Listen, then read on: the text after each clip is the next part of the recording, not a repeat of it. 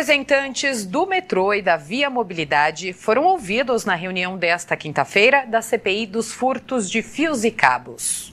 A Comissão Parlamentar de Inquérito retomou os trabalhos iniciados em abril do ano passado, recebendo representantes do metrô e Via Mobilidade. Eduardo Agrela Carvalho, chefe de Departamento de Segurança Pública do metrô, e Hamilton da Silva Trindade Filho, gerente executivo de atendimento da Via Mobilidade, depuseram ao mesmo tempo e responderam diversos questionamentos dos parlamentares, como explicações em torno do furto de materiais necessários para a operação normal do transporte metro-ferroviário em São Paulo. O que mais preocupa tanto a mim, eh, naturalmente não sei dos meus colegas, mas aqueles cabos energizados, né, que eles podem interromper totalmente o sistema.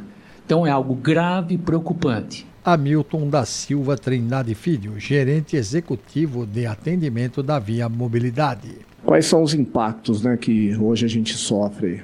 Nós temos desde furtos é, e cabos sob as plataformas, né, é, que quando subtraídos aí, ela gera a falta de iluminação na estação. A composição ela fica com ausência de aterramento, e aí você indisponibiliza esse trem. Esse trem precisa ser recolhido para a oficina para poder é, é, ser recolocado a cordoária. Os integrantes da comissão parlamentar de inquérito ainda perguntaram sobre os mecanismos de segurança utilizados para evitar os furtos ao longo das vias. Eduardo Agrela Carvalho, chefe de departamento de segurança pública do metrô. Primeira providência prática: a instalação de alarmes de intrusão ou sensores de presença. Outra estratégia é uma estratégia que o custo é alto, para os senhores verem a consequência ou as consequências desses delitos. Uh, nós temos condições, até certo ponto, de fixar viaturas com dois ou três profissionais da área de segurança.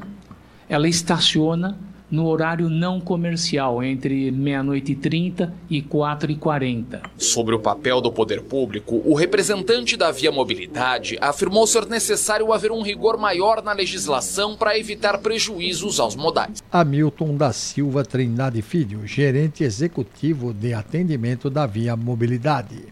Penalização um pouco maior a quem pratique já é, de fato, uma grande contribuição é, uma fiscalização também sobre é, esses comércios né, que, que atuam é, é, com esse tipo de, de produto. Ao término das oitivas, o relator da CPI destacou a necessidade de levar o relatório a Brasília para possibilitar mudanças na legislação e punir principalmente o receptador, Sobre os depoimentos, Coronel Salles pontuou questões que prejudicam o andamento normal do transporte público. Quando você para uma composição ou você é, delapida é, uma determinada estrutura de energia, impacta em toda em todo o tramo. E o que vai acontecer? Vai haver menos é, locais, me menos lugares para as pessoas que vão para as estações, porque vai haver menos trens,